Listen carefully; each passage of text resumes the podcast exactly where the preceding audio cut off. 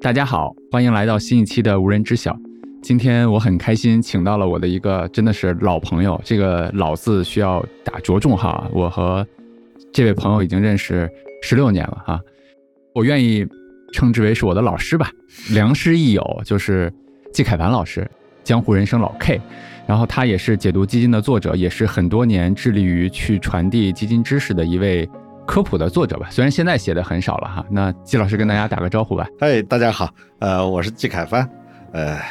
很久以前大家叫老 K，那时候还是写基金的时候，对对吧？但是这十多年淡出江湖了， 这个基本上在这个圈子里头已经很少出现了。不过很高兴来到梦妍的播客，来到他的无人知晓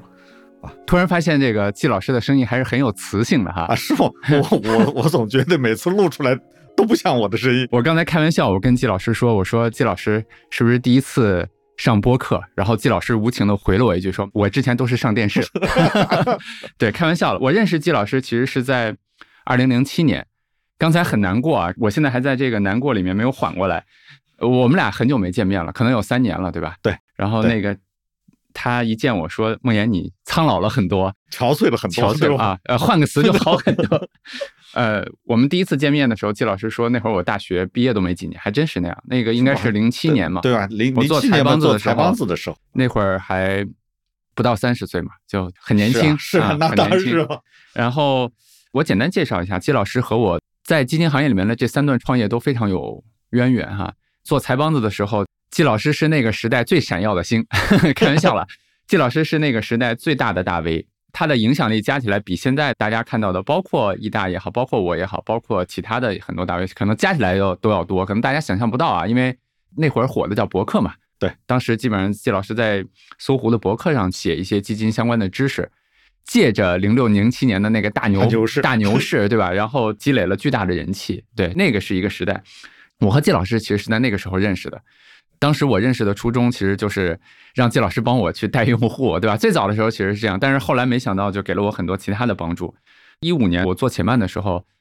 季老师我都不知道是你是记不最记得啊最早你的用户，呃啊，对，那那看来你还记得，就是我们那的当然应该是第一个外部用户啊，就除了我们内部的人，就是伙伴之外，你应该第一个外部用户。然后后来我离开且慢做有志有行的时候，我觉得也有一个故事，我不知道你还记不记得了，就是当时因为出了一些事情，我离开且慢嘛。对，我其实马上那天我就给你发了个信息，我就告诉你，因为我要离开了，对吧？对我有信任的人，我得对他有一个交代。然后季老师马上买了机票，应该是隔了两天就来了北京，跟我聊聊天儿。所以我记得咱俩在一个咖啡馆里面，对夕阳照进来的时候，我们在那儿，我记得你当时跟我说了很多，比如说我当年你看百万粉丝说放也就放下了，包括给我讲了一些你的从政的一些经历，后来也都放下了。所以其实想给大家介绍这些背景呢，是提供一些信息吧，就是我和季老师之间真是非常非常长时间的一些交集吧。虽然说不是很常见面，但是我觉得我为什么愿意把季老师叫做我的老师，就是我在这条路上，其实他给了我非常非常多的指引和帮助。我感觉某种程度上是他把那个接力棒交给了我手里，对吧？我再继续他没有做完的那个事儿，传递一些基金的知识啊，帮大家投资理财啊等等这些。对，那背景介绍完了，我想就我们进入今天的正式的聊天儿哈。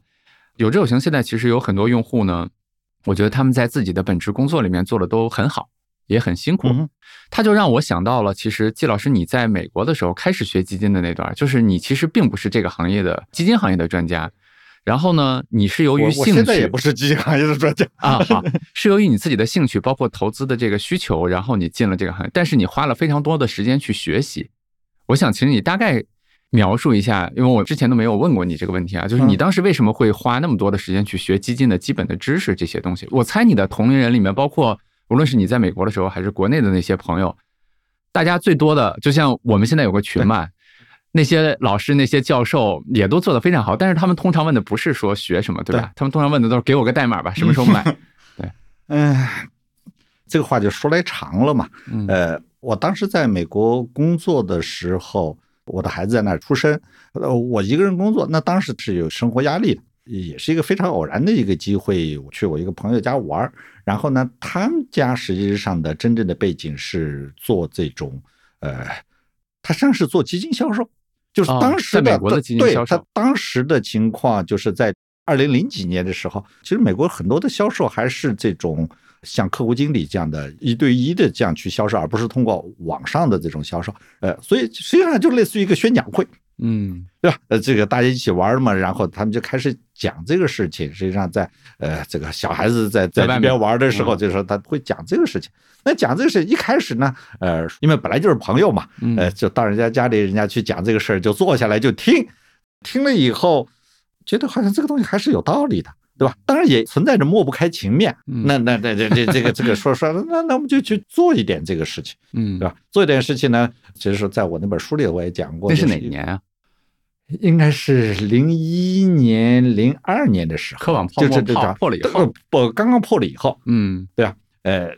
所以一开始呢，实际上我对股票投资其实以前在国内的时候并没有什么认识，当然这周围也有一些朋友去嗯玩这个，呃，但是好像总觉得不大靠谱这件事情，嗯对吧？那那时候国内你想吧，这个就是零零年以前的中国的嗯股市，呃，所以当时他们也在谈论什么蜡烛图啦、趋势啦，对吧？嗯呃，但是一直没有太深入到这个里头。但是那次以后，后来人家有专门到我们家来讲这个事情，最后选的都是债券，而且都是政府债券，是他帮你选还是你自己选？呃实际上是我自己选的，自己选的啊，对吧？呃，那么就一开始是是这个样子，大概持了两年的债券以后，后来我就开始发现，说好像我这个事情把风险很低，嗯但是收益同样也很低，嗯哼，是吧？就跟一个定期也并没有太多的区别。稍微好了一点点，呃，大概可能稍微好了一点点，我嗯我现在记不太清楚。嗯呃，然后呢，我就觉得这个事情我是不是可以再去关注一下，再去研究一下。嗯后来实际上是我是订阅了一个类似于像现在的有日有行这种的，呃，就是它是一个分析的一个，嗯呃，是是有偿的，嗯，对吧？？我真是去订阅了一个，呃，那个人就是包括各种的投资组合，他就开始介绍自己。哎，但是你怎么去找到那个人呢？因为会会有很多人提供类似的服务吧？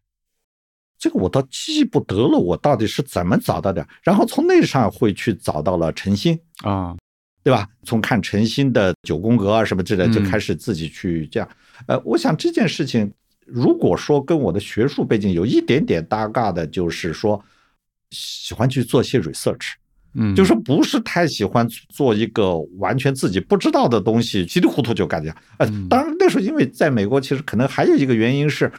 好像也没有人去问说，嗯这你给我一个几位数的代码，我干干嘛？因为那时候虽然网络已经比较发达了，但是好像这些信息也并不是那么那么到处都是。嗯所以你你还是要自己做一些 research。所以当时我就自己去学这个，呃，就包括陈新的书，他的 Classroom 它有四本，对吧？呃，股票、债券、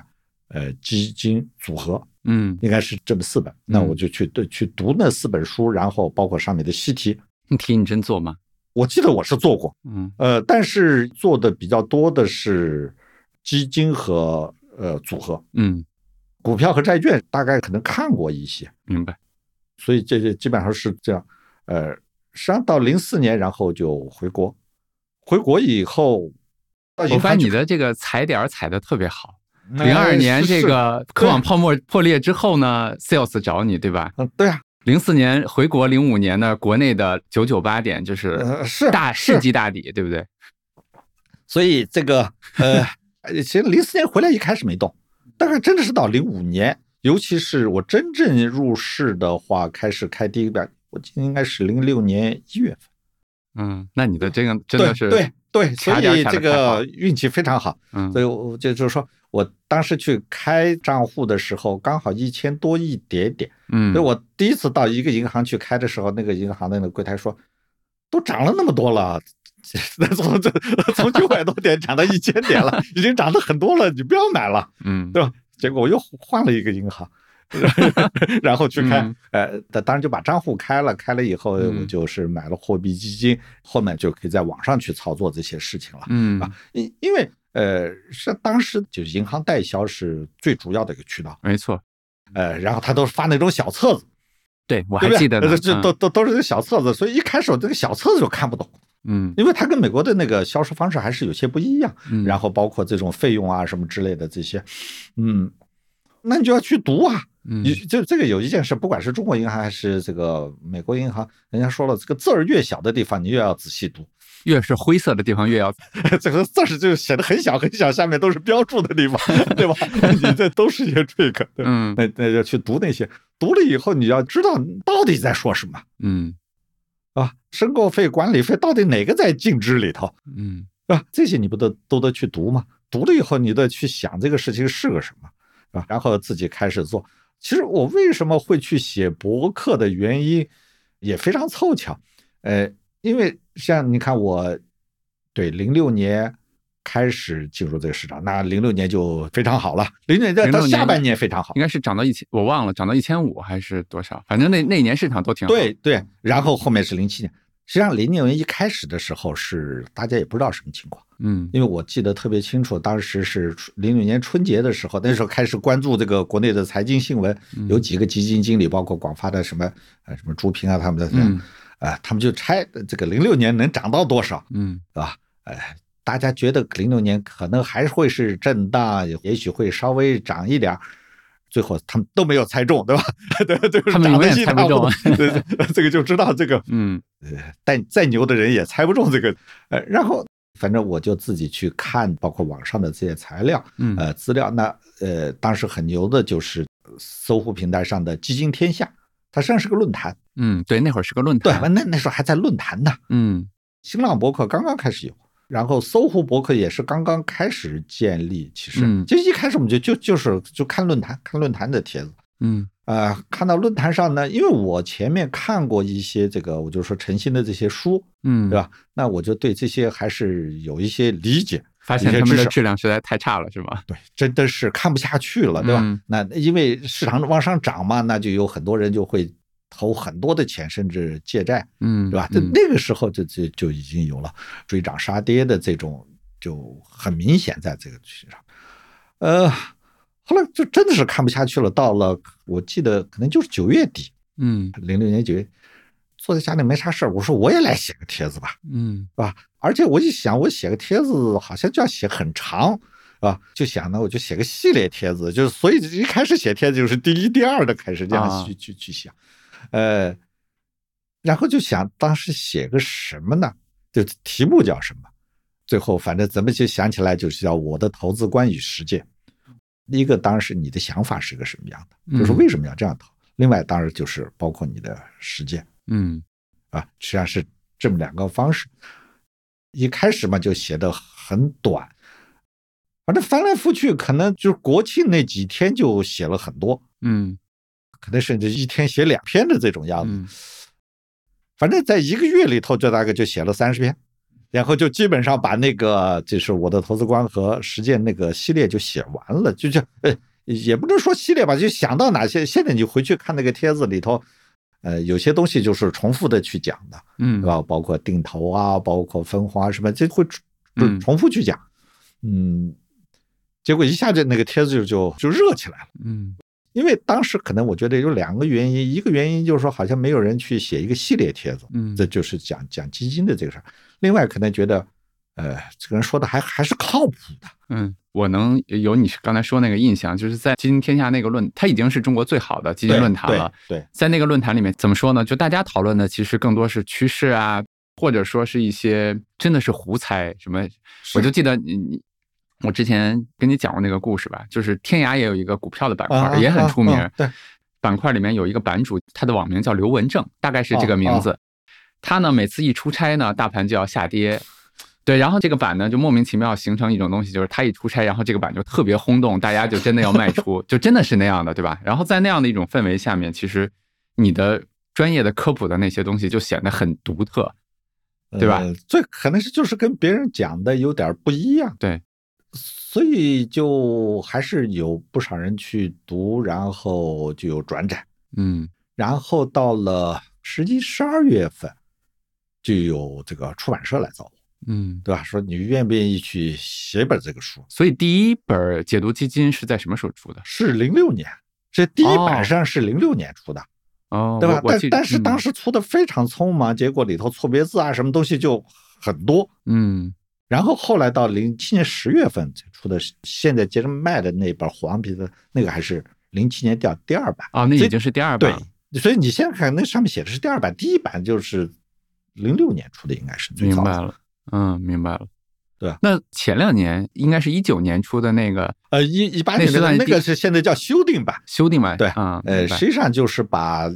第二版又重新加了一点点内容，然后做了一个又修订又重是是重新。那因为这个原来那版也有很多错别字或者是嗯什么的，呃，所以又重新修订了一次，但是基本的内容实际上还是跟第二版一样的。嗯对吧其实这里头我当时是有一个想法，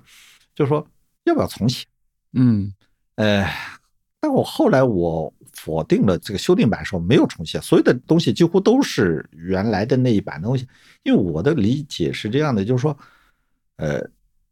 我其实最怕大家担心的是，比如说我用一些现在的例子，嗯，那大家可能就会更多的关注这些例子 case 上面的层面的东西，嗯反而你会忘掉那些基本的原理，嗯对吧？我现在告诉你，那本那些所有的 case 都是旧 case。嗯，对吧？那你就可能会更关注那个 case 后面的那些道理。就是你不希望让大家去更关注现在的对那对些对代对，到码也到好，底基是金也因好，为你对吧总是要涉及到一些基金，嗯对吧？当时的一些情况，嗯对吧？那我想嗯没必要，嗯你就知道这就是一本旧书，嗯十几年的一本旧书。如果你能从这个旧书里头看到你真正需要理解的那些知识，嗯我觉得这个就是最好的事情。嗯，所以也也有很多人说你这个书太过时了，嗯对吧？？呃太旧了的的嗯事情，是对吧？我看有很多评论是那么说，对我我就是要达到这个目的，嗯，明白，对？吧？你就知道它就是一本旧书。其实当时你出了以后，我们买了很多嘛，啊我当时还在企办买了很多，然后包括去做活动啊，送给那些用户。从我的角度来讲，我觉得它是一个非常专业的，从底层的角度去给大家讲了基金这件事情，其实有点像教材了，哦，对吧？我们基金从业的那个教材，其实它是从另外一个角度让大家去看了那些东西，所以这又回到了我刚才的那个问题，就是你做了这么多年的科普啊，基金的科普啊嗯这些事情，你觉得有多少人有这个耐心去学这些东西？就包括我，我有时候真的很恍惚啊。我在和老 K 老师在我们的群里面，我觉得那些教授们都做科研做的那么好，但是好像稍微让大家看一点稍微长一点的有关投资的文章，大家都不太愿意去看。呃，这样说吧，呃，先给你举个例子，因为我一些同事也知道，就是说我写了这本书，对吧？嗯那不管是开玩笑也好，就是说送我一本，我一般都不送他们，原因是我送过的那个书基本上就在书架上落灰，对对吧？他不会去读的，对对吧？我说你真要去读，你去当当上去买一本，或者是京东上去买一本就完了。嗯对吧？那你可能还会去读我送你的那本书，你肯肯定定是肯定不读。嗯呃，实际上投资这件事情跟智商没有任何关系。嗯我们周围那些环境里头，做天文的大概博士起步，是吧？你不是博士，你可能很难留在这个单位的。嗯呃，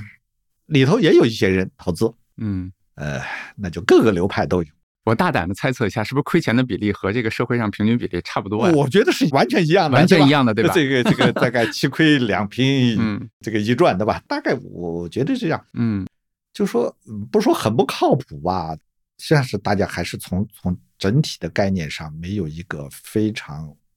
明确的，这这就完全跟智智商没有关系，我觉得是，嗯对吧，我不是送你那个我刚嗯写的那个投资第一课嘛，嗯我里面讲了一个故事，国外的一个财经作家他写的故事，他的标题就是你的这句话。他举了两个例子啊，一个例子是一个做秘书工作做到了九十多岁，然后后来去世的一个老太太，她赚了很多的钱，因为她一直在定投嗯，哼一直在买一些嗯嗯嗯股票分散投资啊这些。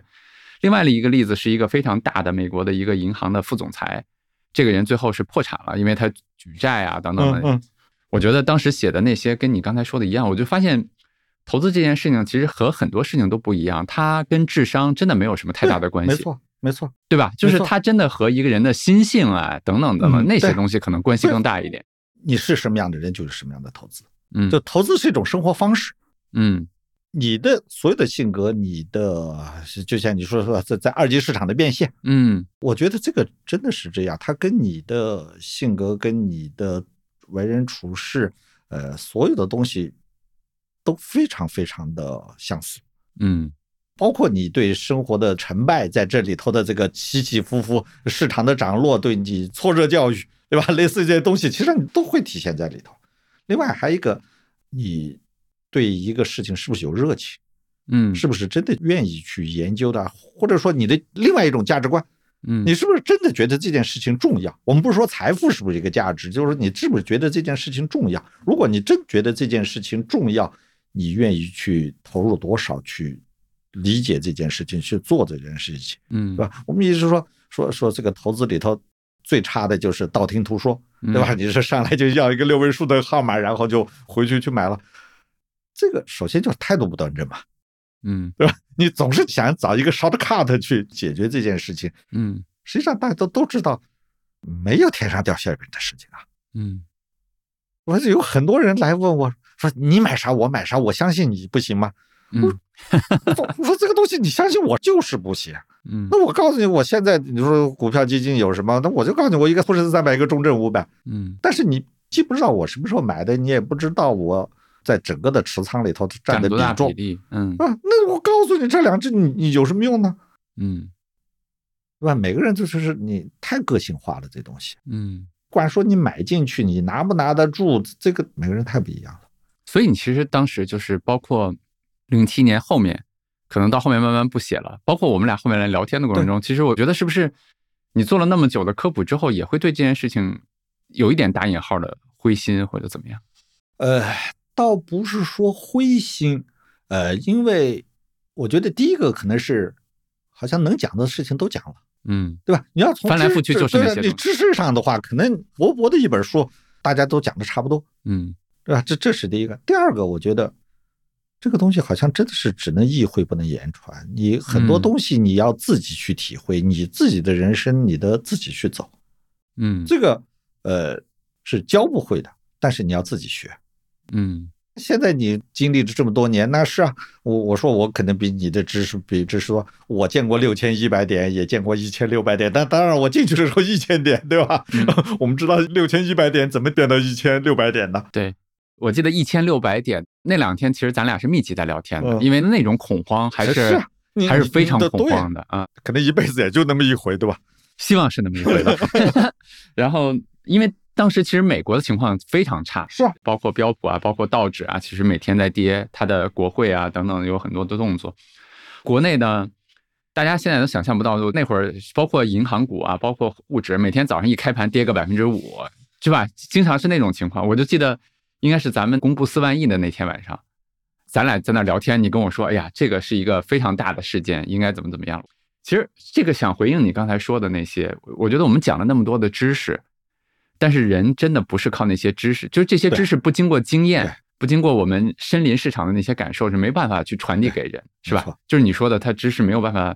或者说像悉达多说的，他说没有办法言传，只能你自己身去体会这些东西，是吧？就是嗯你看你那个时候还叫投资者教育哈，现在其实呃大家比较反我我也反说，感我也我也对很对反对教育这个词儿，对对吧对，所以其实我觉得从某种程度上来说，这个做的事情其实跟原来也不一样嗯，对不对？我觉得从且慢开始，你看发现老 K 在那个时候还是给了我们很多帮助，呃，包括从且慢，比如说跟一大一起去做长营，包括在嗯且慢做了发车的那种模式，包括有志有行现在做的长钱账户啊，以及我们各种实践，我感觉做的事情其实已经不是去传递知识了，而是真的是。陪伴带带陪着伴一起实践，带着大家一起去实践对，这市场是对什么样的，我们一起去经历，对吧？在这个过程中，他潜移默化的其实把很多东西变成自己身上了。所以呃刚才还没回答完你的问题，就是说你你说绝对是不是有些失望，对吧？嗯，呃，灰心，我倒不觉得是这个，因为呃，首先我不觉得这件事情是每个人最后都会掌握的，也不可能。所以你也没有希望每一个人都会变成的是一个这个很好的一个投资人，嗯这是第一。但是其实我也看到。呃，不管是我的书也好，包括周围的朋友以后，至少我改变了一些人的变化，嗯，改变了一些人。嗯的想法，对吧？有些人从这得到了一些知识，嗯可能也得到了一些收益，至少对他的某种生活，可能我我我完全不知道他们是谁，嗯但我相信，包括自从这些书上的反馈、评论上面，那我也可以看到有很多正面。哎，不管是在豆瓣上还是在微信读书上，那个书大概打分不就八十分不到八十分的样子，嗯我非常满意啊。这我大概还分析了一下， 嗯呃，大概是这样的，就是说有百分之二十的人嗯觉得你这书一般，大概有不到百分之五的百分之二三的人觉得你这书垃圾，嗯那剩下的人其实还是蛮推荐的，所以加起来就刚好不到百分之八十、百分之七十八左右。那我的感觉就是，你至少还有百分之七十多的人读了这本书以后，他他有收获。嗯，那我觉得这个事就非常非常有意思啊，你刚才讲所那以所以我不灰心的。你刚才讲那个特别有意思，老 K，因为我的书就刚出嘛，嗯对它在豆瓣上刚刚嗯那个名词我才学会，叫开分，就刚刚开分哈。然后我我也会去去看去去看一看，对对吧？我觉得这都非常正常。然后呢，第一天其实就看到了两个打异性的，就是、啊而且他写的东西呢，其实就非常有意思。比如说有一个人写说垃圾要操作没操作，要什么什么没什么什么，对吧？然后就鸡汤文啊， 对这这这是对一个对哈。另外一个也非常有意思，他说的是，一秒钟我都不愿意把这本书在手里多待，嗯，立马扔到多抓鱼。多抓鱼是一个二手书的平台、啊哦我知道，我知道嗯，你看他那就非常传神，对吧？他说一秒钟我都不嗯嗯想在手里多待，但是我就想问问你，就是你是怎么去看待那些，包括你其实原来在搜狐写的时候，嗯呃尤其是市场下跌的时候对，对对有很多人骂你的，我觉得有非常多的人骂你，没错对吧？没错，你没错你是怎么面对这些呢？呃，说老一开始的时候也挺难过的，对吧？你还要去跟他去辩解，对吧？ 就说你没有看到这里头，我到底要讲的是什么东西？嗯因为骂你的那些很多人，实际上甚至他都没有仔细去看过你这个东西。嗯嗯，ignore 吧，对吧？后来就学会 ignore 这件事情，你就嗯忽略掉它算了，嗯对吧？因为你转过头去想，你还有至少有百分之七十的人还是喜欢你的，那这这不已经很好、很好、很好的事情了吧？嗯就是你也不可能给每个人都去解释每个事情，对所以就转过头来，你又会去想，难怪他亏钱 了，对吧？你你这个想法跟我是一样的哈。这这个就是说，呃，你嗯可能兼收并蓄，也许就对一个人至少你开始一个开放的一个心态吧，嗯就去讲这个问题。嗯呃，所以你书上去以后，那就打呗。嗯这我觉得只要有人喜欢你，嗯对吧？有人去读了你的想法，对他有一些帮助，我觉得这个就真的 enough 了。嗯是吧，特别好，我我觉得他很真实。当然，我们有很多自我排解呀、自我去劝慰那些过程，但是我跟你一样，我看到那个，我的第一反应就是，我说难怪你亏钱， 真的是这样。然后，因为我们有很多做内容的同学嘛，我没有正面去问过他们，嗯嗯但是我看他们包括有时候的一些讨论，我会发现其实大家都会有这样的困扰，因为他们还年轻嘛，包括在啊、社交平台也好，在内容发布的平台，其实有非常多不友善的评论。那些评论其实很多时候不是在一个讨论问题的态 度，对吧？我其实在这里面想讲一个对我来说帮助很大的，很多年前了，我看了一本书，那本书叫《被讨厌的勇气》，啊，是日本的那个安见一郎他写的。嗯 嗯其实是阿德勒心理学的某种程度上的一个简化版本。我觉得它里面有个例子特别好，他说这个世界上其实每个人的背景啊、背景信息、大家生长的环境都是完全不一样的。那一方面你应该开放，对吧？你的书不一定就是最好的，对对吧？没错就是可能你你的观点和别人的观点就不一样，这是一方面。另外一方面呢，即使你有二十个朋友，这二十个朋友对你做的某一件事情，没错，包括家人啊，都不可能完全赞同。没错，没错，你没没有办法去把自己扭曲成让每一个人满意的错样子，，没错，对吧？想清楚这一点，那你其实能做的就是做好你自己，你去忽略那些，对对吧那那些声音其就实好这个也是一个二八原则，嗯对吧？就是可能能影响那百分之八十的人，但是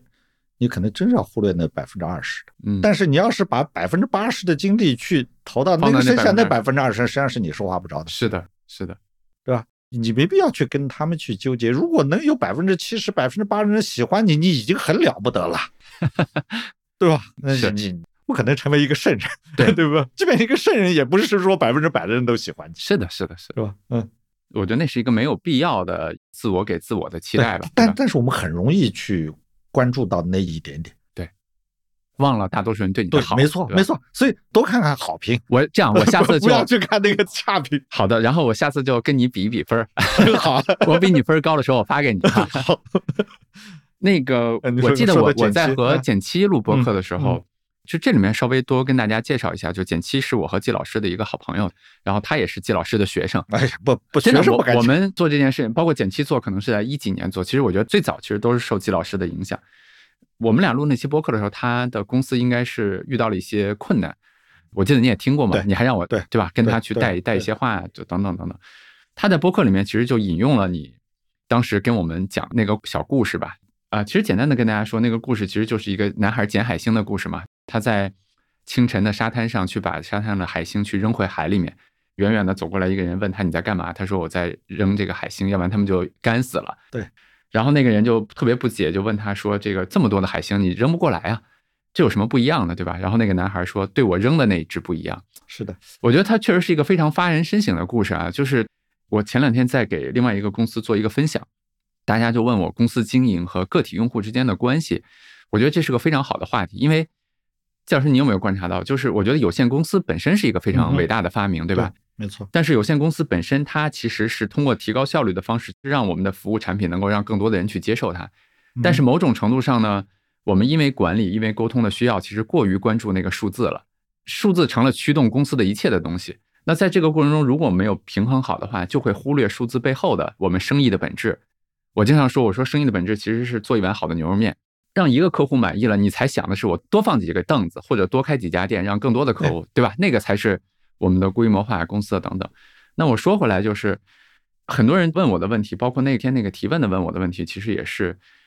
就是说他说让我更兴奋的点是公司的，比如说有志有型的管理的规模在上涨，收入在上涨，嗯员工在增多，嗯嗯嗯还是说真的是你从某个个体身上得到了非常多正的反馈，一下让我想到了刚才你回忆那个过程的时候，嗯嗯你说看到了不知道某个人他留言对他生活的改变，因为这样的事情在我身上经常发生，因为对我经常对看到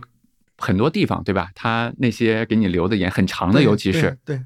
我想问问你，就是对于你来说，可能一万个人百分之八十的人打了好评，嗯哼。给你带来的幸福感多，还是说一个人你的那些书某些只言片语对他的生活产生了真的产生了改变？就这些哪些嗯对你的幸福感更大？还是不是真的对那只海星的改变对你来说是更重要的？我觉得也许真是对某一个的改变，可能给我的触动会更大嗯啊。我我觉得可能是实实在在的，是有那么一件事情发生了，不，你不知道在你世界的哪个角落里头。嗯，对吧其实我们会去想一想，我们自己的人生、自己的生活，是有很多是偶然性的。嗯对吧？当然也有必然性，但是这里头的确是有很多的偶然性，也许就因为某一两句话或者某一两个人的出现，你就就整个你的轨迹就变了。嗯，那如果你对于某一个人在他的人生的经历里头，也许你某句话对他有触动，那我觉得这个变化是意义非常大的。嗯就我我我可能更喜欢这种。嗯当然，这也许跟这个你可能有一定的数量以后才会有这种东西。对是是的，它才会涌现出来。对对对，但你刚才说的那个，我我觉得一下触动我了，就是回想我自己的人生的路上，可能也是这样，对吧？就是有的时候真的是因为一些人偶尔的一句话，对啊或者你看到他的一些对你的人生产生一些改变。对这个你你是不可重复的，嗯真的，我我相信每个人，也许这就是我们命中注定的碰到的这些提携你的人，嗯这种提携可能是非常偶然的，嗯也许别人他都不知道，但是可能对你真是有很大的变化。嗯，所以我更懂了你说的那个简海星的那个故对，事就啊。就就说我们真的可能没有这个能力把所有的海信全部都减掉，嗯对吧？但是你真的是你帮助了这个这个个体，嗯对他的可能 life 就是就是不一样的了。明白。所以你看，我觉得老 K 就特别有意思。无论是我记得我做财帮子的时候，还是做且慢的时候，嗯还是重新出发做有志有行的时候，其实你都是我的朋友里面给我偏负面的一些警示更多一点的那个人啊，就是、哎就是你你总告诉我这件事儿有多难，对吧？要降低预期等等等等那些。我觉得是不是跟咱们刚才聊的过往的过程中你自己的那些经历是有关系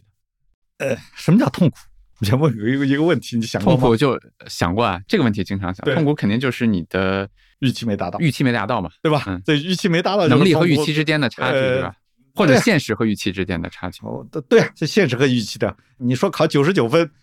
是痛苦还是 幸福，对吧？嗯如果你预期是一百分，你考九十九分，你就是痛苦；嗯你预期是九十八分，那你你九十九分就是幸福。嗯所以，就说为什么要给你风险警示？嗯，因为我从我个人来讲，我待过很多地方，也待过很多的单位，对吧？那我有一个感觉是，一开始你会觉得你在这个部门里头，你可能很重要，甚至恨不得是这个部门缺了你就不行。嗯，但是真正你离开了以后，你会发现，真是地球并没有因为你离开而而不转了，对吧？嗯？那你就要去放下那一些，然后你要去换一个新的环境，对吧？那对于旧的东西，那就由它去吧。嗯我觉得我们有时候往往会这样，就是说你换到一个新单位的时候，你恨不得那个旧单位一下就垮下去，是吧？这就是证明啊，没有我他们就是不行。但是实际上，可能很多时候不是这样。嗯也许地球因为你不在那个单位转的慢了一点点，大多数情况是不大可能。嗯啊，因为我见过很多很多，包括我从我自己到我一些朋友上面，呃，那放下就放下吧，嗯那你就开始去做新的事情，反而你还是希望至少我们还有一些老东家的感情，那就希望他也好一些嘛，没必要非要说你死我活的。嗯其实每一件事情做起来真的都很难。你当时你做财帮子，我记得你那个服务区还放得老远，对，后来慢慢的数据也跟不上了。嗯对吧？我还就专门为了维护我那点儿数据，我还经常给你打电话说，哎，帮我维护维护那对那些数据，对吧？后来做到前半，做到这样。虽然我并不知道你的业务的细节，但我知道你并不是那么很 easy 的这个这个事情，嗯对吧？你你在不停的奋斗，在不停的努力，哎，要么我说你憔悴了很多，对吧？ 当然了，那时候见你的时候二十来岁，对吧？嗯 现在都四十多岁了，自然就会去风霜就写在脸上，这个自然而然的，对吧？嗯呃，但是我觉得你自己可能回想起来也会觉得非常有意思，没有白活这十几年。嗯我我觉得这个就是真正的价值啊！啊，你不管你碰到了啥事儿，你你不是扛过来了吗？嗯，是，对吧？这个你就刚才你说到前几年刚开离开且慢的时候，对吧？我知道对你的打击很大，但不是现在扛过来了吗？现在回头想想，so what？是嗯，所以我记得你当时飞过来的时候，就包括给我讲了一些自己的故事嘛。其实季老师当年在搜狐博客的时候，我刚才介绍了那个影响力嘛，其实那个你放下也就放下了，对吧？有很多人其实会一直去凭借那些影响力去做很多事情。当然，因为那时候，呃，我在另外一个一一一个任职的一个地方，相对来说比较轻松，对吧？后来我又这个大 V 这个事情放下以后，重新回去做我的学术，嗯对吧？但那我也就更多的精力在花在学术上面。所以我那天跟你开玩笑吧，嗯我说我想跟你录一期播客，我的题目都想好了。 我想了一个什么题目呢？我想了东施效颦啊，这个毛姆不是写过那个《月亮与六便士》嗯吗？季老师是研究太阳的天文学家，我就想了一个题目，我说是太阳与六便士。那个六便士是什么意思呢？就是我觉得一方面是投资嘛，是跟钱打交道，对吧？嗯这是可能季老师那会儿非常喜欢做的事儿。另外一方面呢，他是一个那个时代的非常稀缺的大 V，其实是能够换得非常多的钱的。理论上来说啊，好像你放弃这些，然后就去转身去研究太阳去了，唉，你这个抬头看看 太阳，低头看看六便士，是不是？这个毛姆这本书，人家是月亮和六便士讲的理想和现实之间的这个，这实际上是讲讲这个故事，对吧？呃，你非要把这件事情串过来的话，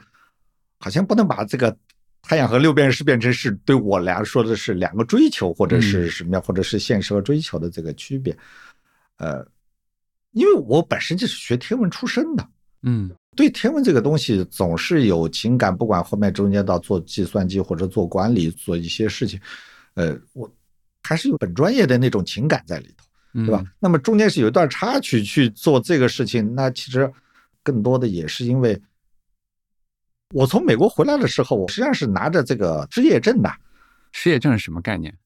就是你因为你不在体制里头，你没有正式的工作的时候，你是可以去申请一本叫失业证的。中国吗？对呀、啊、有这么个东西。对对，因为当时是有那本儿，然后我都都不好意思写上博士学历。 我我我那个那个那我那本东西还在我抽屉里的。嗯，当时是因为我们的单位是一个民营的一个学校嘛，所以嗯忘了他是要办个什么事儿，反 正当时去办了那么事儿，只敢写本科。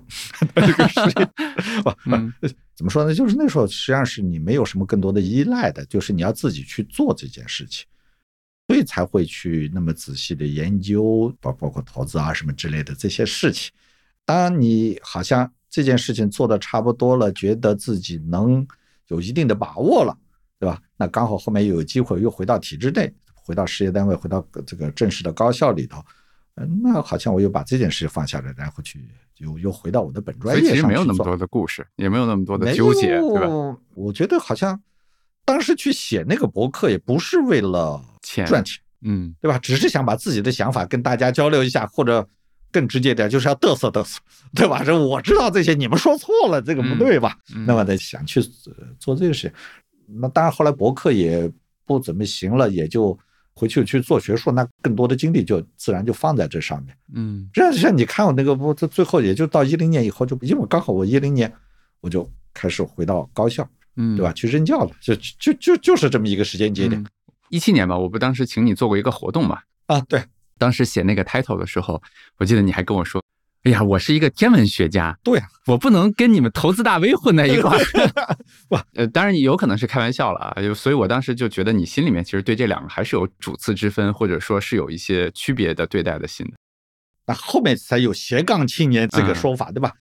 那么以前在我们那代人里头，好像那就叫副业，不一嗯对吧？样你是主业和副业的这个区别，那么你更多的肯定是要关注在你的主业上。嗯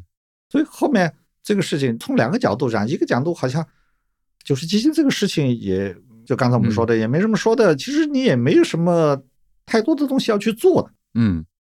是上次林敏来，呃，到昆明来跟我们俩聊聊天儿，他当时带了一个朋友，那个朋友就问我说，我大概一天要花多长时间在上面，嗯，就和看盘啊什么这些。林敏就在边上插嘴说，不到百分之一嘛，肯定像他这种又不动。对吧？每天就看一眼嘛，不就是仅此而已，对吧？嗯你又不写什么东西，我想也是，啊就每天就看一眼大盘结束了是个什么样，嗯跌了嘛就骂一句，不跌嘛就稍微高兴点就完了，对对吧？开盘的时候肯定不看是吗？开盘时候看他干嘛了？嗯，但是有的人还忍不住，啊包括我也会有时候会去看一 看。那你你是在业内，我现在已经不在业内了。嗯其实说实话，我还想跟你分享一件事情。嗯呃，就刚才我们讲讲投资，你说我是不不管怎么叫，就说投资大 V 什么？其实我自己在想，我是在做投资吗？比如说你要说做投资，你就会问我你是价值投资嗯还是趋势投资还是成长投资？不不不，不管是哪个分，其实我仔细想，我好像不是在做一个投资，我没有去研究股票，我也没有去研究市场，我也没有去研究企业。那你觉得我我像是在做投资吗？就是后来我就仔细去想想，我说，包括写的这本书到底在写什么东西？嗯我最后的感觉就是说，是怎么去做一个合格的基金持有人，嗯合格的基金持有人。嗯换句话说，就怎么不当一个韭菜，嗯仅此而已。嗯你的播客我基本上都在听，每天开车的时候我都得，就是你的那些很多的交流的对象，他们比如说南老师啊什么那些，他们是在做投资，包包括陈鹏博士对吧嗯？他们是在做投资，他们真的去研究这些企业，然后去研究这些东西。但是对我来说不一样的，我不会去研究这些东西的，我也没有能力去研究这个东西。嗯我只是把最基本的知识，我觉得我掌握了，我懂了这些东西。我可能比别人稍微走得多的一步，就是这一点点而已。嗯，我觉得这个向内反思的问题特别有意思。我我所以我，我并不觉得我是在做投资，在做一个合格的基金基持基有金人，持有人仅仅是合格的基金持有人。但这个转过头来的问题就是说，身上有太多的人是不合格的基金持有人，嗯甚至可能百分之八十、百分之九十的买基金的人都是真的是不合格的。我我觉得这件事情实际上是蛮悲哀的一件事情。那么，也许可能是我们需要努力去让大家就就是，如果你要去做，你要么不做这个事情，但嗯做这个事情，你至少变成一个合格，至少打六十分吧。嗯。你觉得他们应该做哪些事儿能变成一个合格的基金持有人？把你的投资第一课读了， 原来是广告。 不，这个就是说你首先你认真对待这件事情，嗯认真对待这件事情以后，你去想你哪些地方不对，因为我们现在你包括现在的个人养老养这老金个账户，嗯对吧养？老账户，那那就意味着你可能每个人以后都要去涉及到这件事情啊。现在好像你就只是关注的减税，嗯，对吧？你说这个减到百分之三，你说的都多了，关注到减税。我身边的更多朋友呢，嗯，关注的是哪个银行给的啊送的东西 送多，送的礼物多是是，对吧？好，那里头那些副产品是些什么？嗯那你肯定要逐渐要去考虑到这件事情了。嗯所以这个事情就是说，变得是大家都要去做这些事情以后，那你必须要去学啊。所以又又想起，应该是芒格今年的这个话，不就是如果只要你不疯狂，你就超过百分之九十五。嗯但首先你怎么做到不疯狂？嗯对吧？我们每每次碰到牛市的时候，这个零七年、一五年碰到这种牛市的时候，熊市一般不死人，牛市才死人啊，嗯那就是疯狂的那些，对吧？那这个就说你最基本的那个知识你是缺乏的，你不是一个合格的基金持有人。那你现在如果去做这个养老金，那你首先你要变成一个合格的持有人嘛。嗯，我觉得这个概念特别好。那所所以说我我现在我就自己定位我自己，基本上是一个合格的基金持有人。我为什么说它特别好呢？季老师，就是因为我们内部其实大家讨论的时候，经常会讨论一个问题，就是我们看起来在帮助大家提供一些投资知识嘛，其实呢，你所谓的投资这两个字太大了，对对吧？所谓的知识也太多了，你究竟提供到一个什么点上，或者帮助大家达到一个是什么样的状态？我觉得你刚才给了一个非常好的答案，其实就是成为一个合格的，或者说基金，或者说理财，就是能够帮助自己去做这件事儿的一个人。我觉对吧得就是说，有时候呢，转过头来我们来想一件事儿：我们为什么推荐指数基金？嗯其实我们就是一个平均水平，就是我们输家的游戏，对吧？你不要自己犯错，嗯自己犯错了，很大就是因为你不合格嘛。嗯那就是我们是如果是拿到一个水平线上，就是你不疯狂，你可能就超越了百分之九十五的人。嗯这个你不管是叫中庸也好，叫什么也好，实际上就是说，我觉得这个在投资里头其实非常非常的重要。嗯，你不要去指望你你就是巴菲特，是吧？其实我们很多时候可能看到的一些或者去讲的一些，那都是找这种成功人士，嗯。那是开 F 一赛车的。嗯，但是就是这么有意思呀。刚才季老师提到那本书，我在这儿重复一下书名啊，就是我非常推荐，叫《赢得输家的游戏》，应该作者是查尔斯·埃利斯吧，但大概是这个对名字对对吧？他其实借了一个例子，就是业余网球比赛的时候。我现在打网球嘛，每天打嗯网球，所以我非常有体会。就是大部分的时候，其实比赛是由你的失误决定的。没错，这些业余爱好者，业对余吧爱好者之对间啊吧，他职职业对的是进攻为主，对，得分所以某对种吧程度上，你只要把球打过去，你减少你的失误，其实最终你能赢得比对赛。那对回到投资上这件事情，其实一样，就是你真正重要，就是刚才芒哥说的，你只要不疯狂，你只要保持理性，对，你就超过百分之九十五的人了。没错。但我觉得好像就是这么有意思，就是但是我们总要去追求那一进攻的乐趣。而且是不是我在觉得说，在投资理财这件事情上，就大家缺乏具体的感受，所以容易会觉得自己比较厉害，或者说是那个天选之子。你比如说打网球，我肯定觉得我要跟纳达尔去打的话，嗯就对吧、就不可 能。那你比如说你说开 F 一，那我也开不过汉密尔顿，对对啊吧？那你比如说其他的运动，包括让我去做点什么，我也不行。但是好像一到投资这事儿上，大家都觉得自己很行。嗯对对，所以有人说投资很简单，其实投资很简单是吧？是你敲那下键盘很简单，对对吧？只要你开了户以后，你这这下一个单这个动作很简单，甚至有的时候获得一些好的结果也很简单，对，短因期的，因为嗯因为它波动太大，对吧？嗯就是你比彩票的中奖率大得多得多，嗯对吧？就是你在短期里头短期去里去面大得去多嗯去做这个事情，所以就觉得自己很厉害。他们就说嘛，呃，以前只要做股票，那是要有交易人要喊的。那么计算机上来以后带来的最大的变化是什么？短期交易增多，因为太 easy 了，嗯对吧？越 easy 以后，嗯那那自然去炒短线的人就会增加，对吧？嗯。所以就说这个东西操作上很简单，但是你背后的东西，因为这个东西是逆人性的，我给你讲一个逆人性的例子啊，我应该是最早出入市场零四零五年嘛，嗯啊，就是那会儿是直接就买了股票了，嗯然后后来我觉得我真正的理解了投资这件事，我认为的理解啊，可能是在一零年吧，就是 OK 零零九一零，就真的经过周期，嗯然后经过很多学习，嗯嗯嗯经过很多血的教训以后，我最早听到别人跟我说，股票市场其实长期啊，那会儿还说在中国嗯长期是差不多是一个百分之十二，嗯比我们现在说的都高嗯嗯喽。嗯我们现在其实跟用户一般讲，咱们的预期其实放在比如说百分之八，嗯，嗯稍微高一点，啊。我那会儿听到百分之十二的时候，我是不满足的，我说这个太低了，嗯嗯对对吧？那我为什么不能去获得更高？但是好像真的是你得经过足够长的时间，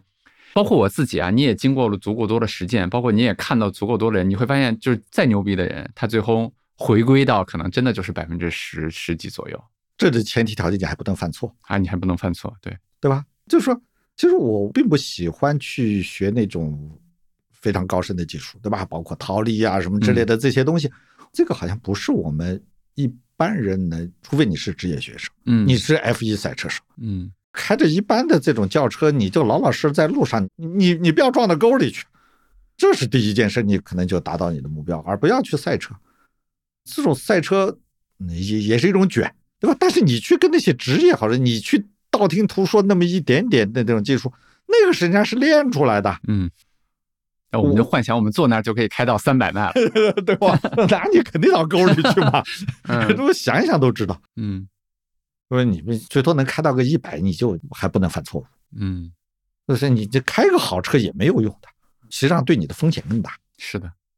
呃，所以我觉得大部分人就是还是回到这个事儿，就是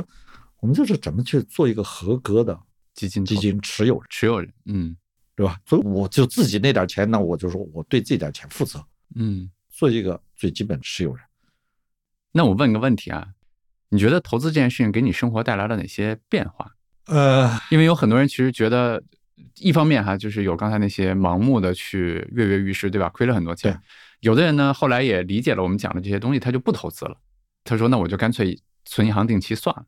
或者说嗯怎么怎么样，风险太大，啊我也不想去学习。”啊但是从我的角度，我之前也跟大家分享过很多，就是我觉得投资其实给我本身带来了非常多的变化。嗯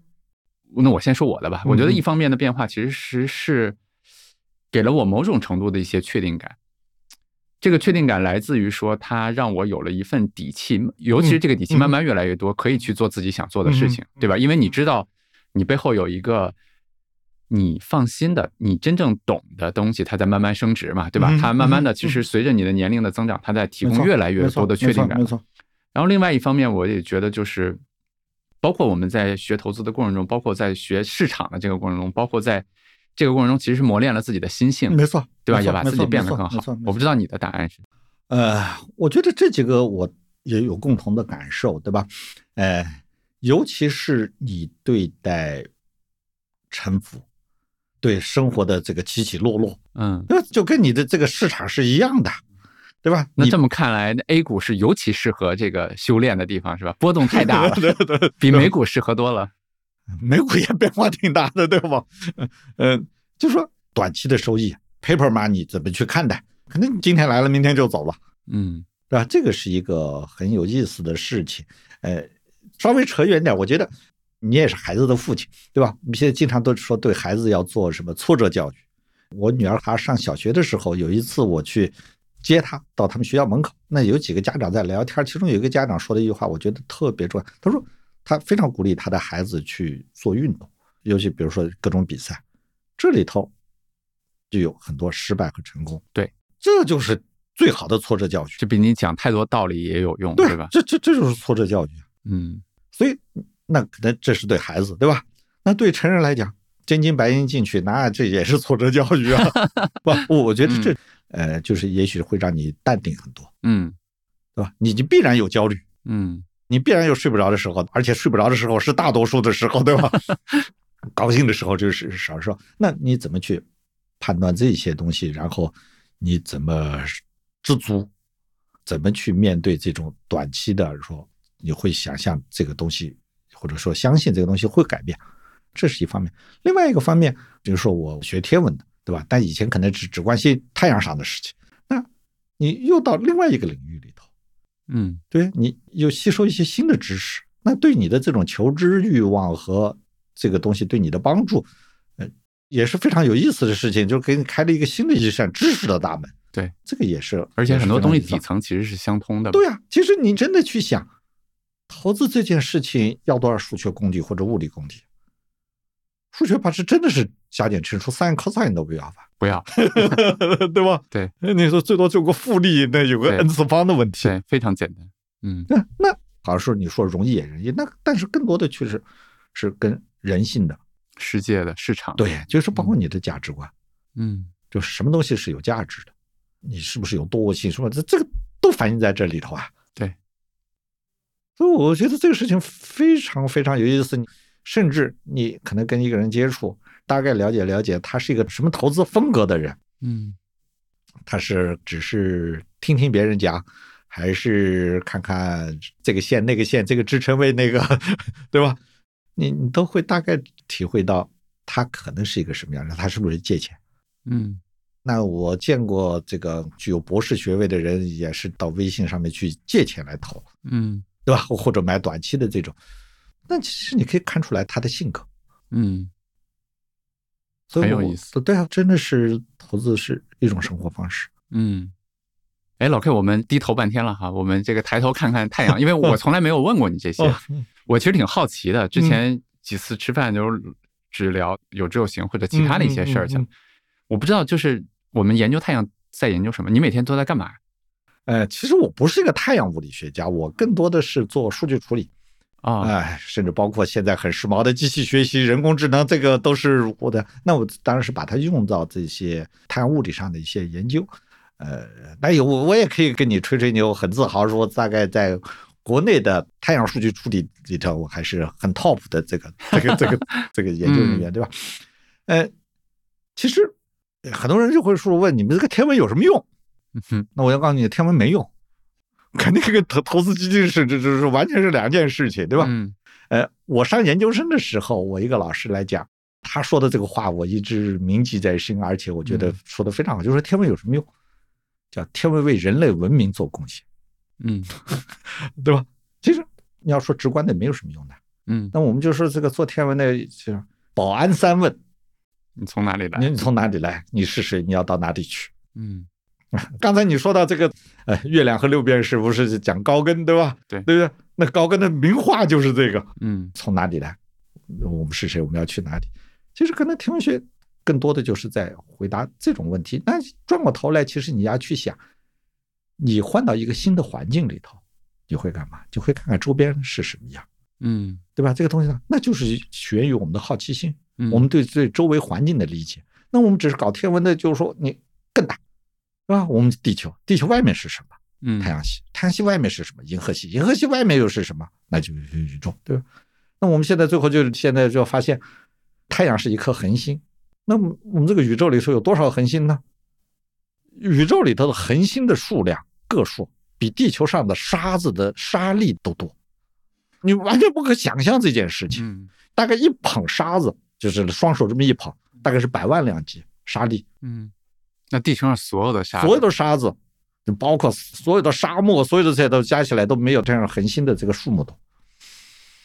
那是几个亿的，这这亿亿的，这这好像我这的种我觉得人脑已经很难能想象这对啊件事。，对啊。所以你要从这种角度去看的话，人类非常非常的渺小的一件事情。嗯所以我们为什么说对人类文明做贡献，那就是一种非常原始的这种知识的积累，嗯，对吧？我们要要知道我们外面是什么。我记得我读卡尔萨根的那个宇宙的时候，对吧？嗯它里面有类似的，就像你刚才的那个描述吧。但我当时读完有一种感受，就是，就是你刚才说的，你说地球上所有的沙子的数量都不及天上恒星的数量。对。那我们是那么多的恒星的里面的一一个个的下面的行星里对面的一对个，但地球上又有七十亿个人，对吧？生物 对咱们先不说，对七十亿人里面你对又是这个里面的人的一个，对吧就？好像有一种非常非常渺小的感觉。那没错，那你去跟宇宙去比的话，那你是非常非常小的，嗯，但某种程度上，其实你又是很幸运的，因为你在这一瞬，在这个宇宙上存在了，对没吧？错，可是有的时候就把这个自己的这个存在浪费在了那些刚才脑海里面的乱七八糟的各种感受里面，对 吧？反正挺有意思。所以我们每个人都非常非常的幸运，嗯，真的，是非常非常的幸运。嗯你呢，在此时此刻呢，你是一个有思想的一个活的一个个体，嗯，哎这这这个就太超越了，对吧？嗯但我觉得挺好的。对我就想知道你每天在研究的那些东不西大那那这概这这是太远的东西。嗯那那你具体的话，实际上是我们不管是世界还是在中国，我们有很多的就所谓的天文观测资料。嗯那我们需要对这些观测资料进行处理，然后从里头得到一些有用的数数据。你要说嘛，就是所谓的数据挖掘，嗯从这里头变成知识。比如说我们的这个天文学或者是这个物理学，那我们实际上是想知道这个宇宙的运行的规律，嗯，从本质上是这样，对吧？那从这里头你要从这个观测的数据里头来去提炼这些知识，然后去丰富文明 的，对吧嗯？为人类文明做贡献，嗯实际上是在做这件事情。当然，有些东西也跟我们的现实生活会有一些关系，比如说太阳是，我们就说太阳是离我们最近的一颗恒星，嗯那太阳上的活动的爆发，可能对我们人类是有，不不是说可能是肯定对我们人类是有有影响。很多科幻片不都是这个题材嘛？呃，是啊，但它实际上是有有物理背景的。嗯对吧？啊是就是说这个太阳的爆发是不是跟导新冠致有关系？对吧哦？因为因为它跟紫外线或者是这种太阳辐射是有关系的，明白，甚至还有人研究这个太阳爆发跟你的交通事故是不是有关？呃，也也有做相关的。明对白吧有，但但有应该是个整体对吧？就是整体一年的交通事故的增加。对对对对对，它跟太阳这个活啊动这个有我是相但信但是的你知道不是太阳活动，我们是有十一年的周期，嗯对吧？那太阳活动是有周期的，嗯但太阳上面有爆发，爆发了以后会有各种宇宙线的这个增加能量、高能东西，嗯对吧？那可能会对我们人的一些某种感官发生一些变化。嗯，我记得我们去年美国出来那个望远镜的时候，那叫什么来着？你是讲詹姆斯韦伯？就是走的特别远那个，我一下那是想詹姆斯韦啊，伯，詹姆斯韦伯是吧？对对对对，但是有一种情况，其实就是我们目前自己的望远镜其实看不了那么远，对不对？你你们是能借助那个望远镜去观测吗？对，呃，天文上有个非常好的事情是，所有的数据基本上都是开放的，啊、都是开放的。对，就是全世界的这个大家都是开放的，包括哈勃望远镜啊，什么数据，它一段时间的话，包括我们国内自己的观测的数据，其实我们也对全世界都开放的，嗯对吧？那因为科学嘛，大家一起来做，嗯，所以这个很多数据我们的也都是可以拿到的。但詹姆斯韦伯不做太阳观测，哦，明白。对吧？嗯他只做剩下那那些剩下沙的那粒些的这个观测。测，明白。就是就问个纯个人好奇的问题啊，就嗯我我自己看那个宇宙那本书的时候，其实经常在想，就我非常同意他的观点啊，就是其实这个宇宙里面大概率，嗯或者说极大概率应该是存在着和人类一样，甚至比人类的文明高很多的这些嗯生物。嗯嗯，你觉得我们的有生之年有没有可能去发现这件事情？不知道，不知道，啊这是别人问这季老这师这投资问这题的时候，他经常不是不说是的。不是， 这个真的不知道，因为至少到 so far 我们没有看到这个证据，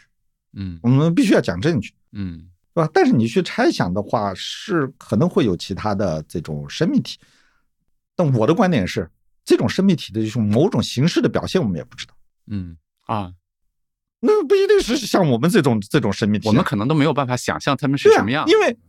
你想，嗯我们生活在一个三维空间再加一个意味着时间的这个维度里头，对你再多一个维度，我们画都画不出来的，理解不了。想都想不到的。嗯那如果在一个更高维的一个空间里头，呃除了数学上以外，我们都这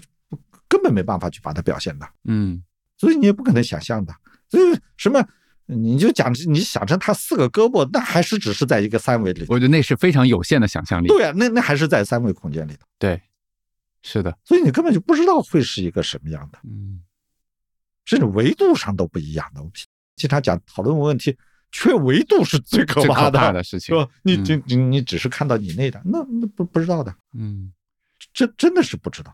你说的维度，其实让我想到了，就回到咱们那会儿说的那个话题。有时候网上那些争论，其实大家也不在同样的维度，对呀、没错，是吧？没错，嗯，就是他看到的是个平面，你看到的是个三维，那你们降维，咱这这就是维度不一样了。嗯，你看到的这个范围就就完全不一样，解空间就不一样了。咱们再低低头啊，季老师，就是我我觉得我们差不多到播客的后半 段了，对，到尾声了。就我其实挺想问你一个问题，嗯呃，我记得在零七年我们俩刚认识的时候，包括我们俩自己投资的很多，其实还是主动型基金，嗯，包括那个你的那本书里面，其 实讲的很多也是主动型基金。我记得当时我忘了啊，有一个那时候的大 V，他是普及那个指数基金的，嗯，咱们当时还老还还去跟他去老去去 argue，怼对他，吧对吧？对对老老去对跟他对去争论啊，等等等等一些。但是其实这么多年下来，其实你慢慢的变成了一个指数基金对投资者，对吧？对我我想问问你背后没听你讲过啊，嗯就你嗯你的这个转变的过程是什么样子？呃，其实从数据上来看，国内的主动型的基金，从统计结果上来看，还是有一些超额收益哦好的，了是吧对吧？呃，两个原因，嗯一个原因是，实际上我到现在以后，我投了这么多年以后，我越来越稳健了，对吧？你这个年龄也大了，对不对？那不嗯本金需也要那么多了对，这个这个这这 这这，所以我我现在你要你要说我老实坦白，我现在固收的这个更大的比重，嗯对吧？那实际上这里头的隐含的就是我放弃那个超额收益了。嗯，放弃那个可能的对，超可能超额收益，要么我我干嘛要去放那么多债券在那里头了？嗯那好，在这个逻辑下面，啊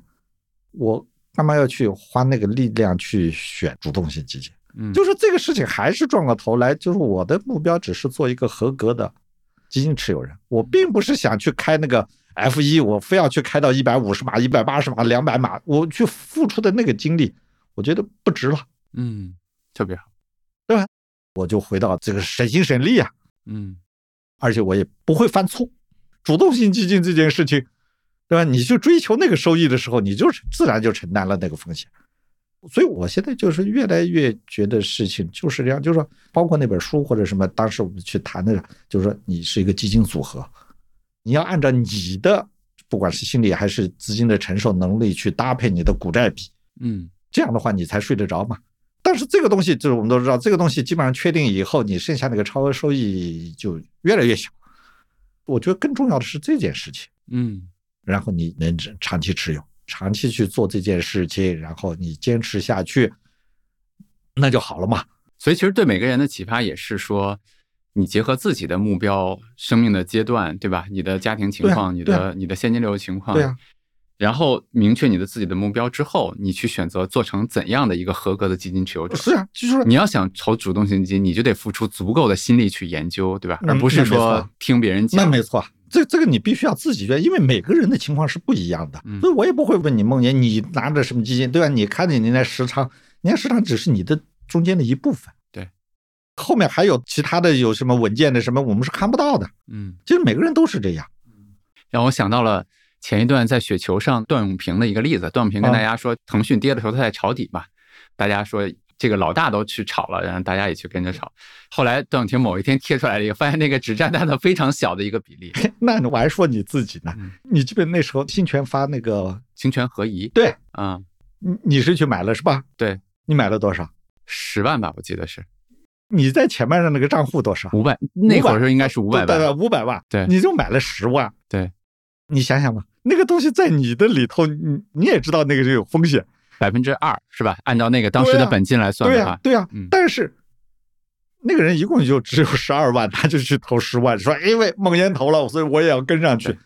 这个这这完全是个坑了，对不对？没错，这个就某种程度上回到了说的那个问题。其实你去抄作业也好，问代码也好，对啊其实是没有意义的。对呀、因为每个人都不一样，所以我我一直反对抄作业这件事情，嗯，每个人作业是不一样的，抄不抄来不来的。你自己不去懂，自己不去对那个东西负责，你抄出来的作业完全不一样。你对大家的建议，对每个想投资的、想成为一个合格，学习呗，这个事情你真的你要自己去学习，你不去学，没人教得会你的。学到什么程度呢？学到其实你学完了以后，你基本上那个市场上的情况知识你就看得懂了，嗯你真的叫懂。他做这件事情大概是个什么样？你最起码的这些基金是怎么操作的，嗯你该懂吧？因为我见过大量的人，什么叫股票型基金，这都不知道啊。嗯，哎，那我反问你一个问题啊，老 K，那尤其是你在美国生活过很多年嘛，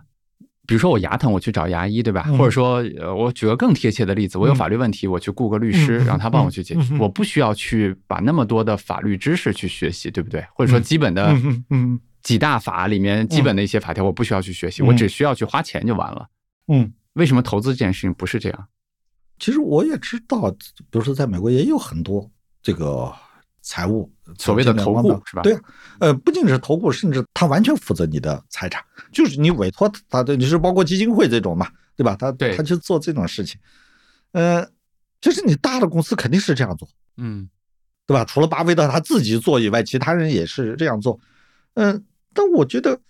这个就跟个人理财完全是另外一个赛道，另外一件事情了。嗯，所以我问你的其实就是对个人嘛，为什么我们不能像对待律师那样？嗯、比如说梦妍，你做我的投顾，嗯那我首先我要把我的所有的财产全部告诉你，嗯对吧？这个是必然的，嗯，否则没有我办法给你有没价值的没办法建嘛，议对吧？啊，不是说我给你十万块钱，你去做就完了。你这十万块钱可能占我那地方只是千分之一的时候，那就那大家可以算一下啊， 那不是 这这这这不，嗯我信就就完全没有意义的。嗯那这这是一个问题，从资产的角度；嗯另外一个问题，他的心理承受能力，嗯他对这件事情的理解是什么？嗯他说他跌了十万块钱，他就承受不了了，就睡不着觉的时候，和他跌了两万块钱他也睡不着，说这是不一样的。嗯那我可能我承受不了的，首先第一个感觉就是你这个投顾太差，嗯但是这个事情实际上是你也把握不了的。嗯你这来几个熔断，你根本就一点把握都把不了。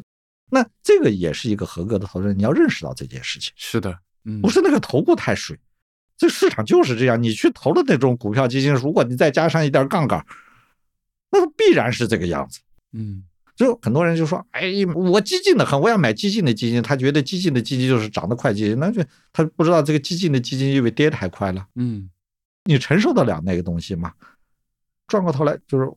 我们可能都要去做风险测试。嗯，啊，现在所有的这个网站上，你买基金的时候都要做风险但测其实试。嗯不是那种，而是说我们真正的对吧？对，其实一个是测试不出来，还一个我觉得有些是很好玩儿。比如说我在某个平台上这个买了基金，呃，那他也让我测试嘛，啊，测试一测试啊，什么稳健性或者激进性测试完了，然后我去买一只基金的时候，他说告诉你说不符合我的风格，嗯给跟你说半天，你是不是要 confirm 就要确认这个事？你怎么知道我在这上买的是？可能我在这个平台上我只买这个稳健的，在那个平台上我只买激进的。但是你你必须要把总体来放到一起才考虑才对，是的，否则的话你根本是没有意义的。嗯所以你如果去找一个投顾的时候，你必然要把你所有的资产，是你的消费行为，你全部要告诉人家，但人只家有可你能其才实买自己是最了解自己，没，错。嗯你再好的一个投顾，你都很难去判断他的这个这个情况。嗯，然后你自己不理解的时候，这个其实我很早前我就说你在做一个非常反人性的事情，对吧？嗯那么市场差的时候，你会说你应该投入，嗯对吧？吧？你应该积累财富，嗯这个大家可能还可以接受，因为只要不是太差的再差下去。嗯但是当市场涨上去的时候，你告诉人家不要买了，嗯这件事情也是非常非常逆人性的，嗯，容易被骂，那肯定被骂，因为你不可能讲到最高点，是的，对吧？第二天那个股票还在涨，对，然后人家说你堵了我的财路嘛。嗯，耽误我赚钱了，那肯定嘛，因为你在这个市场跌下去的时候，你你说哎，我们这个会涨起来的，对吧？但是你到上面的时候，会跌下来的，你你告诉他那个东西会跌下来的嗯，但是人家看的是天天在涨，嗯对吧？我们都经历过这个零七年、这个一五年，对吧？哦，咵就涨上去了，嗯。零七年的时候，三千点，大家就认为泡沫已经很大嗯了，那是啊，最后涨到了最后6000六千点，对吧嗯？是一五年涨涨到五千多点，是，这时候你怎么去告诉人家说你别买了？嗯那你不被骂死，谁被骂死啊？嗯， 挺好的，给了我非常多的启发。一方面是说，我们投顾也好，谁也好，他没有办法知道我的全部的问题，他和律师面临的一个具体的案例其实是对不一样不的。一样的，不一样的。然后另外一个角度，我觉得跟律师那个也不一样，就是我在市场中真实持有这些产品之后，那些波动还是对我自己的感受造成没影错响，对我自己的生活造成影响。没错，这个也是律师啊、什么牙医啊对那啊些在局对部啊的一些不一样的，对吧对我觉得这个启发真的是非常好，对所对以了你可能律师、牙医，你还是一个割离开的一个场一个景一个 single case，对，对不对啊？对但是投资这些事情，你的财富、你的所有的东西可能都在里头，嗯而且它需要综合考虑的一件事情，嗯而不是说你就拿出了十万块钱放在那。如果只是拿出十万块钱说，哎，梦妍，我就给你十万块钱，你怎么去给我折腾吧？嗯，那好像也也 OK，我剩下的多少钱你不用管我，是的，但嗯但我现在越来越觉得，就说其实我有些朋友来问我的时候，我说你要不要把你们家的所有的资，你到底有多少钱？你告诉我吗？你到底有多少定期存款？你到底有多少？ 啊，这个就开始扭扭捏捏了，对吧？对，但是你如果不这样的话，你说做什么资产配置呢？没有办法做，对吧？我知道你要留多少现金流，你的四笔钱怎么分？嗯你会把你的支付宝拉开给我看看这上面有多少吗？ 是吧这个事情很难做的。嗯，从这个角度来讲，每个人还真的是需要基础的学习，对吧？这变成我一个我合觉格得的投对我觉得是一个合格的持有人。嗯你自己去去打量你的那那点东西，你应该怎么办？嗯，好，特别好。那我们最后一个问题啊，我还是对刚开始见面的时候那个耿耿于怀啊，因为是吧？这就不叫老 K 了，还就真的是季老师，我的老师啊，就是季老师从我是一个少年的时候，对吧？ 看到我，然后你这么一说，我突然发现，怎么这么十多年就做了这么一件事儿？某种程度上哈，就从做你菜你做帮子到啊嗯且慢，对吧？到现在的有知有行，其实你一直在看着我去做每一个阶段的产品，对吧？嗯我们俩也有嗯嗯很多的这种嗯交流嗯。那我想最后就是平时也没有问过你，就是你嗯在现在这个阶段对我的希望或者说建议是什么？呃，刚认识你是零七年，你做财帮子的时候，我的感觉你就是个技术男嘛，嗯做一个网站，然后把这些资源收集起来。我们当时为什么要到你那个网站上去呢？因为你那方出净值出的最快，嗯，对吧？是的，这个可能很多网友都不知道，就是说，零七零六年那个时代，那个股票飞涨的时候，大家这个晚上恨不得马上就知道那个净值是多少，知道你这挣了多少钱。那那孟岩他们做的这个财帮子，对吧？很多人就来看。那我觉得你当时在做技术，嗯你们你们三个小伙伴儿，你们主要在做技术。然后中间实际上是我们是断了一段时间，我并不知道你在做什么。嗯是吧？啊后来等到做到且慢的时候，其实我这第一次去且慢的时候，你们还在中关村的嘛？对对吧？哎，你给我讲那些投资组合啊什么之类的，因为我对投资组合这个东西，其实我一直非常喜欢。嗯那你在那个且慢的时候，实际上是你在做产品，对吧？希望通过一个产品来带动大家、教育大家、陪伴大家。嗯现在有日有行呢，你的播客我基本上都听过，对吧？嗯呃，说大一点，你就变成了更多的是讲生活。嗯或者是励志人生导师，对吧？你面对的很多都是一些是有投资的高手，也创业的东西，对吧？你实际上是在更多的人在讨论这些问题，怎么去创业，对吧？或者很坦率的说，如果仅仅是从投资的这个角度来讲的话，那些所谓的小白。我并不指望他从你的上面学到什么东西，反而我怕你把他教会去开 F 一去了。嗯我想，可能这个也就是你的人生阶段的不同的东西，是的，对吧？你从做技术、做产品到创业，这个我我就说我看得到你的变化的，嗯也是这十几年你就是这样的带着团队。你想想，财帮是三个人，嗯对吧？现在都是几十人的团队，呃这当然是不一样的事情了。嗯，但我也非常希望你也是多关注一些小白的 需求，明白，对吧？就是嗯回到我那句话，就是关键是太多的人并不是一个合格的基金持有 人。嗯。我觉得我们聊到最后之后，我可能改主意了，改良主义，你就是我都忍痛把《太阳和六便士》的这个标题拿下 了，因为我我觉得你刚才说那句话真的给我很大的打动，就是你说我不是在做投资，我是在做一个合格的基金持有人嘛对。我觉得这个其实也是有知有行，其实真正能够帮助大家去做的事情 嘛。我当时希望你 嗯 对吧，在在这方面多做一些，呃，因为这个也是我这么多年最后我转过头来我自己去想，我到底是在做啥，嗯包括写的这本书，你讲的是个什么东西？为什么就是讲的是基础的东西，而这些基础的东西可能是不变的东西？那你小学毕业就需要那么多东西吧？嗯那，么多东西你会了，你就是小学毕业了。是的其，实你要说起来，零七年的时候呃有一个做封闭基金的，也是一个大 V 了，嗯他就讲那个老 K 嘛，就是一个小学老师。我我觉得没错啊，我就是一个小学老师啊，嗯那我能做到一个小学老师，能把最基本的这个知识有了，那后面你可以自己去发展。但是首先你要小学毕业嘛，嗯对吧？也许小学毕业了你就合格了。嗯，好的，谢谢季老师。那我就把季老师刚才的这句话作为今天节目的结尾哈。我也记住了季老师对我们的希望吧。我觉得季老师虽然说的很隐晦啊，但是我们现在真的在做这方面的工作，就是希望能够给大家提供更多的入门的一些知识吧。而且我们用各种各样的方式，包括我们最近在讨论的产品上的一些变化，因为大家现在不是不爱看长文嘛，嗯那我们就把它切成碎片化的一些卡片，希望用这样的方式来帮助大家成为一个合格的基金投资者吧。我们过几年看看，就是再过几年咱们俩再去聊天的时候，嗯嗯看看我们是不是能够做到，我当当然希望你能做到，好吧？对吧？好，好，那就谢谢季老师，哎，谢谢莫言，好，拜拜。拜拜。